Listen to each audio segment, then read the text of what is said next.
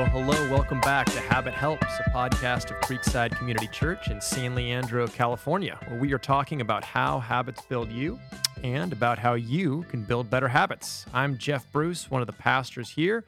I'm joined by another pastor here, my dad, John Bruce. Dad, how are you? I am great. Great. Good. How are you doing? I'm okay. Good. Happy St. Patrick's Day. That's right. Are you wearing green? I am. Yes, so am I. My daughter made me. Well, it's a fitting day to continue our new series on the habits of a missionary, in honor of St. Patrick, one of the great missionaries in church history.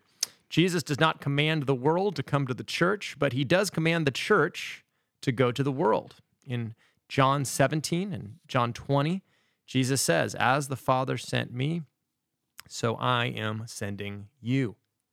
He is speaking to every Christian in a sense there. And every Christian is commanded by Christ and empowered by the Spirit to go into the world and make disciples. And that means that every single Christian is, by definition, a missionary. We are all sent ones. And so the questions we are grappling with in this series are what are the habits of a missionary? How do missionaries think? How do they speak? How do they relate? How do they act? What are their priorities? How do they orient their lives? And to answer those questions, we're looking at a book, Sam Chan's brand new book, which is entitled How to Talk About Jesus Without Being That Guy Personal Evangelism in a Skeptical World. Great, practical, helpful little book where Chan gives us eight tips on how to live like a missionary. And he is truly a practitioner, someone worth listening to. And so we are looking at each of these. We've looked at two so far. We've seen first that a missionary is someone who will merge their universes. They will merge their universes. They find creative ways to connect their Christian social network and their non Christian social network. Second, missionaries take the initiative. They go, they attend the events, the functions, the get togethers of their non believing friends. They don't start by inviting people to come to their things, but going to other people's things. So today, Dad, we're looking at the third habit. And the best way to sum this up is probably hospitality. That's the third rhythm of a missionary. Now, in one sense, this chapter is about two things it's about how to be hospitality, the art of hospitality, but it's also about how to have conversations with people while you're being hospitable. So, kind of the two elements of hospitality. So, let's start with just the art of being hospitable. Dad, initial thoughts on this? Yeah, I, th- I think that kind of the gold in this really, I mean, the whole chapter is great. Uh, what I really liked was toward the end, uh, Chan talked about how so many uh, situations where we're with non-believers aren't really conducive to talking about spiritual things. Mhm. You, you, have got other responsibilities. You've got people coming and going. You've got a, it, but but by being hospitable, you're actually setting up an opportunity where you can leisurely talk about deeper things of life rather than trying to fit it in into some other situation. So I, I thought, you know, just the whole basis for hospitality as it as it relates to evangelism was really good. Yeah, it's almost as if you have to lay the groundwork to have a conversation. Yeah. and and that's an environmental factor you Yeah. have to have the right environment to have that conversation and as culture has shifted and people have gotten busier and more fragmented in their lives there just aren't natural rhythms of life societally where you can have long conversations it's Yeah. not like neighbors are all hanging out in their front yard on sunday afternoons or there's voluntary associations where there's a bowling night and everyone's just going to go there and hang out those things don't happen anymore Yeah. I remember years ago, uh, I was watching a college intramural football game uh, with this uh, a non-believing guy who was visiting from Australia, and one of my Christian friends, right in the middle of the game, tries to share Christ with him right there on the on the field, and it it did not go well. It just, you know, it, it just couldn't pay attention because we were we were into the game, and so, I you've got to have situations where people can have the the leisure and the undistracted time to really talk about things that matter. Yeah. And the great thing about this is that it's biblical Yeah. as well. The Yeah. Bible says a ton about hospitality. Right, right, right. Hospitality is uh, literally the love of strangers. And so hospitality fits right into evangelism because it's a way of showing love to, to people who are, if not strangers to us, or at least strangers to the gospel. Right. And, and if hospitality seems foreign to us, um, it's probably reflective of the fact that our culture has shifted so much rather than it being some kind of irregular thing more broadly. Because for the rest of the world, hospitality is a way of life. Right. Right. And it certainly was in the first century as well. Right. That the way you showed someone you are my friend is by welcoming them into your home. Right.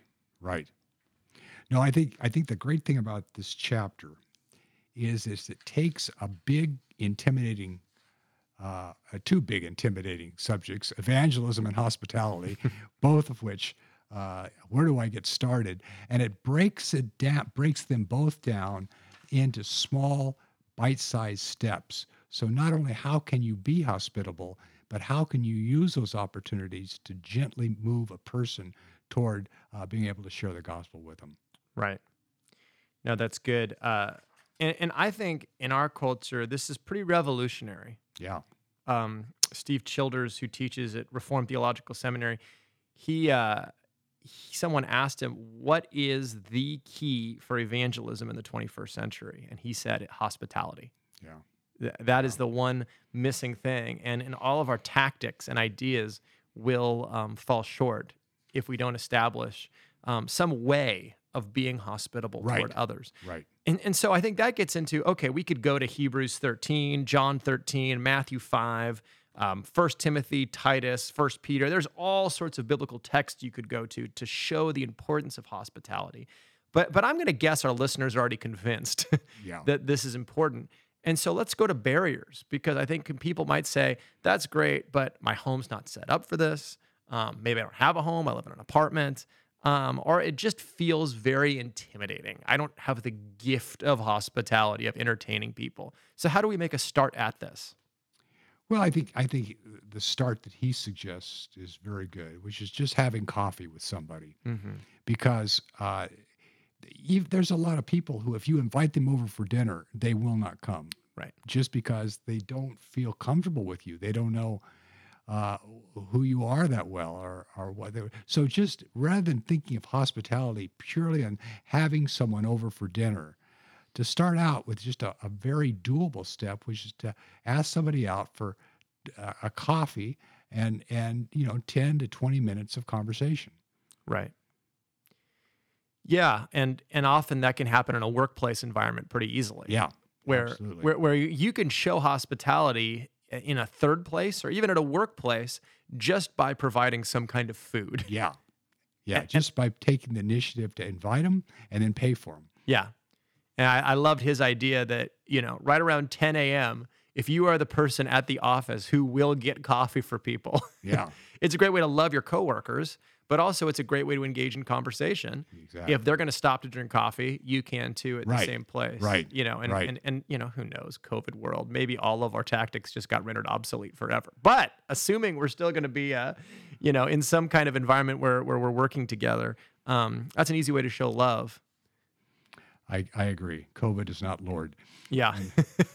yeah, there will be hospitality at some point Yes, in the future. yes. Yeah, that, that that this will endure. Yeah, So yeah no, that's that's good. You know, I think another intermediate step in hospitality because if we're saying uh, kind of the goal here is to get them into your home right at some point and welcome them in, it, that's kind of an end point of hospitality, not a beginning point. exactly exactly Right. yeah i and and and people are not any more comfortable coming to your home than you are having them over to your home until until there is some kind of a relationship established Yeah. and so there are intermediary steps and I think coffee and then maybe taking somebody out for dinner Mhm. um, you know that the home can be an end point uh, Right. often yeah Yeah, and I, I think that's important to, to see the baby steps in the process. Another one that I think is important to consider is that oftentimes it's easier to invite people to a bigger function yes than it is to invite them into your home. yeah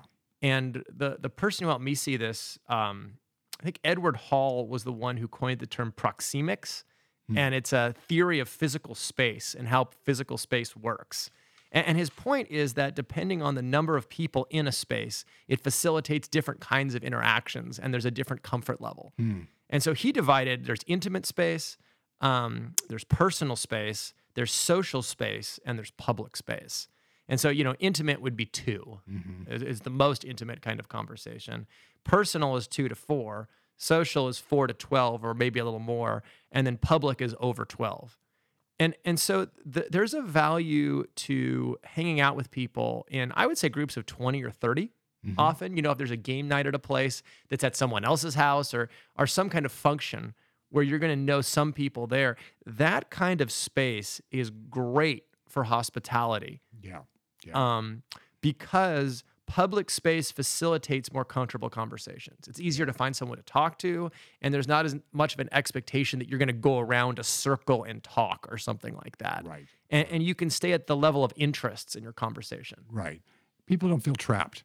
I mean, if That exactly. if if you've only got one or two other people to talk to, you're kind of trapped.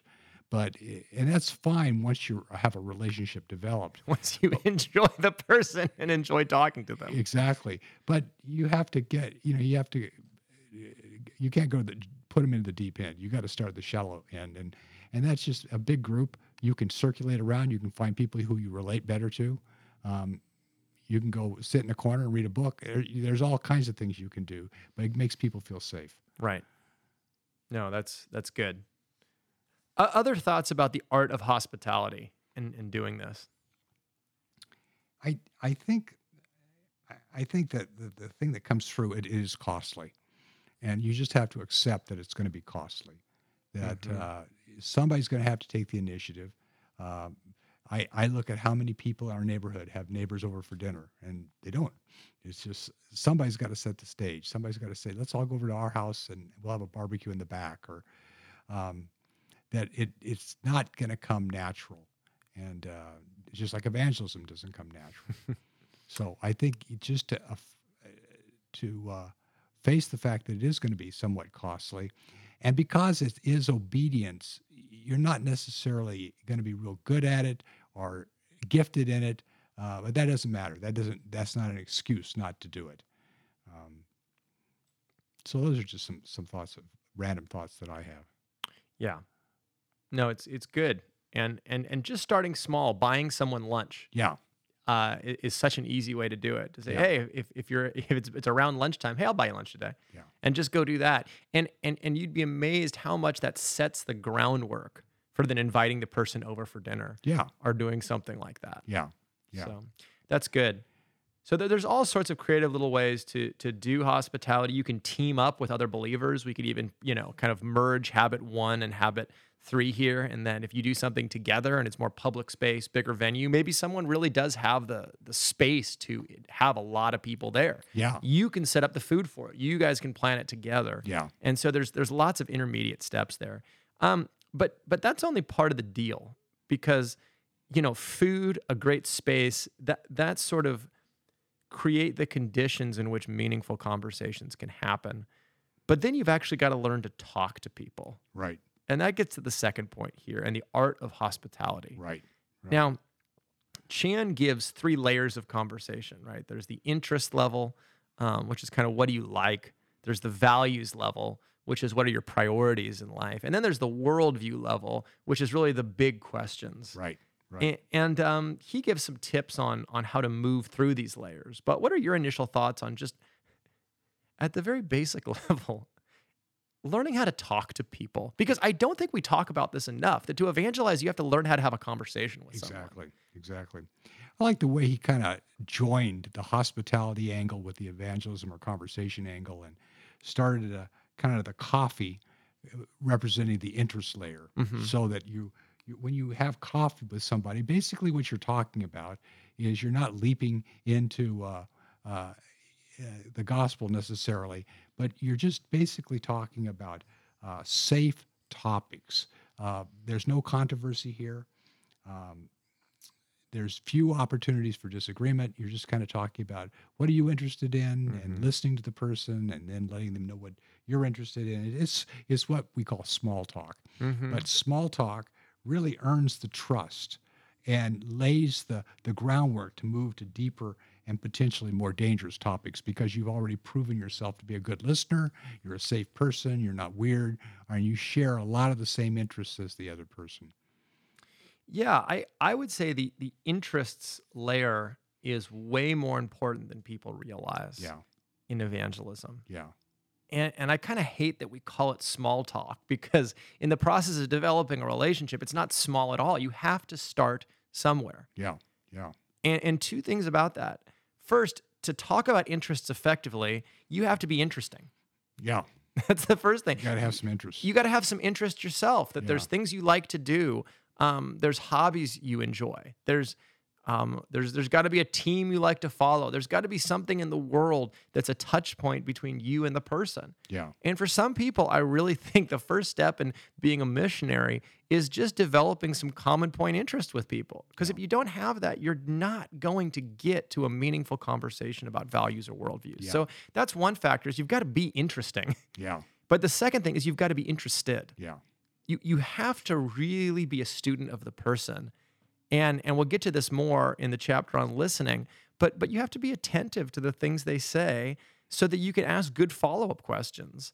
And, and I like to think of it as okay, if we have the hospitality framework, you're acting like the host in the conversation. Yeah. And the point is, you are making them feel welcome. You are making them feel drawn out. You are not waiting on them to do that for you. And you're modeling what you'd like to see them do to you. Yeah. Yeah. Now, so many conversations are like tennis games where one person hits the ball and the other person lets the ball go by and then they hit a ball. You know what I mean? And they don't they don't pick up on what the person is talking about. They completely change the subject Mhm. and talk about something they're interested in. And that's that's just you're not going to take move move forward from that unless you're interested and responding to what they say and are curious about what they say and want to know more. Yeah. Yeah, and and you need a, a good theology of humanity to do that. This person's created in the image of God. Uh, you know, C.S. Lewis said, "You've never met a mere mortal." Yeah. right. That Yeah. that people are endlessly fascinating and um and unique and and and and, and wonderful. and you have to have kind of a wonder at the person. What do you like? What makes you tick? How does Yeah. this? You know, and and and that person is going to f- sense either valued by you or kind of ignored by you depending on how you engage in small talk. Yeah. When you learn about what they do, how interested you are, are you in the job? What questions come to mind about their job? You know, Yeah. oh, what's it like to be in that situation? Yeah. What, how do you respond when these kind of things happen? You know, and then th- those kind of questions really signal to the person, uh, not that I'm interested in your job, but I'm interested in you. Yeah, exactly. Exactly. And and the fact that you go through the interest layer first, it shows that you just you're not kind of a one-note pony. You just want to get the gospel in, but you are vitally interested in them. And so the more interest you show in them, the, the more they trust you. Yeah. The more they want to talk to you because we all like to, like to talk to people who seem to enjoy listening to us.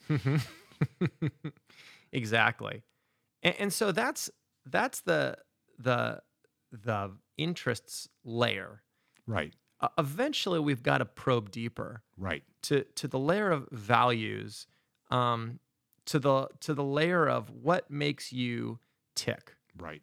um you know there's there's values that are just preferences i prefer this to this but there's also values that this is sort of a fundamental thing that governs my life and so i i, I think there's an art to moving from the interests layer Right. to the values layer Right. there's there's key doors where you can go there how, how do you how do you figure out when to make that jump in the conversation Well, I think um, the person gives you clues um, for sure. I, he yeah, Chu gives the uh, example of talking to a uh, a non-believing guy who several times in the evening mentioned his mom had died, yeah and he never picked up on it.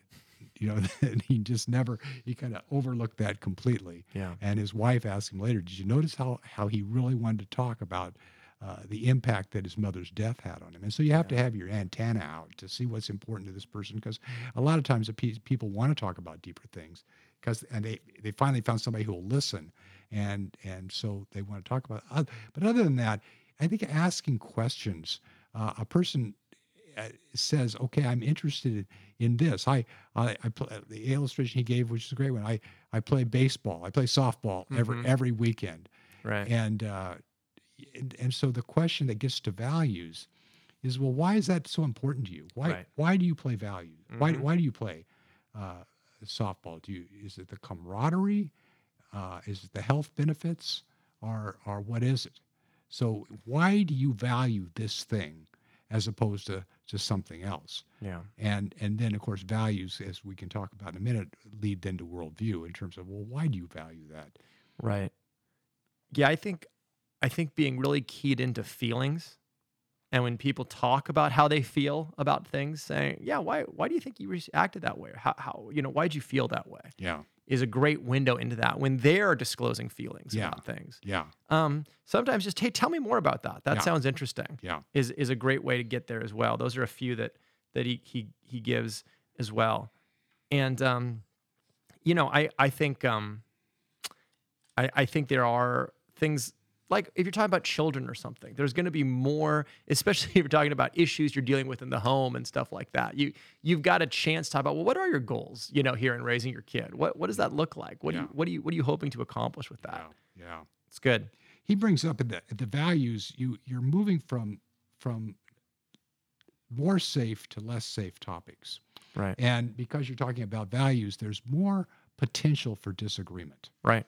um, because if you, you talk about parenting Mm-hmm. um, the person you may disagree with the way the person is parenting Right. and that's where you have to restrain yourself from giving a lecture or advice or expressing your point of view and you're again you're asking why is that valuable to you why do you think that Right. because that's what you're really after here. You're Yeah. trying to get a deeper level of understanding of this person and why they value what they value, Yeah. as opposed to trying to correct their values at that point.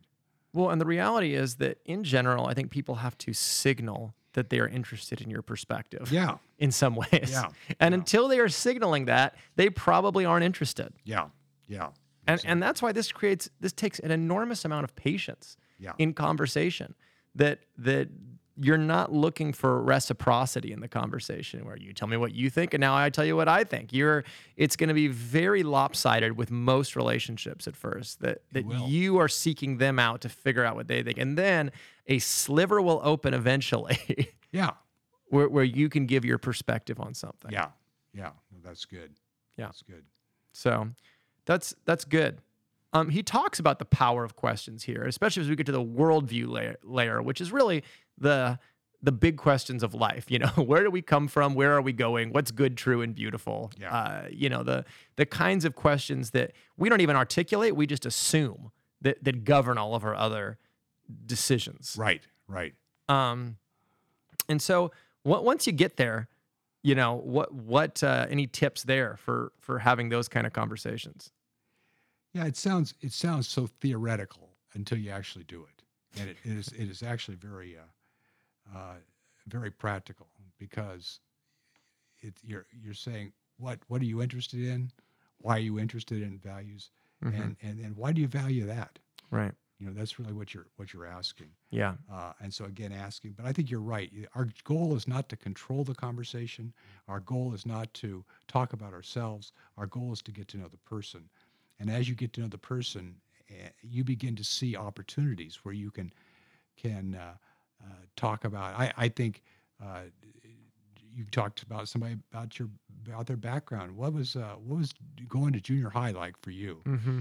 And and you find something co- you have in common with them Right. and you say, "Yeah, boy, I experienced the same thing in junior high. Why do you, why do you think junior high is a tough time, or Right. why, you know, what part? Why is that part of life Yeah. such a challenge? Creating that empathy and that shared experience. Exactly, And then that- moving from there. and and you get the values, and then uh, you begin to see places that something you know that really has helped me over the years in getting past this has been you can get you can get in the gospel then.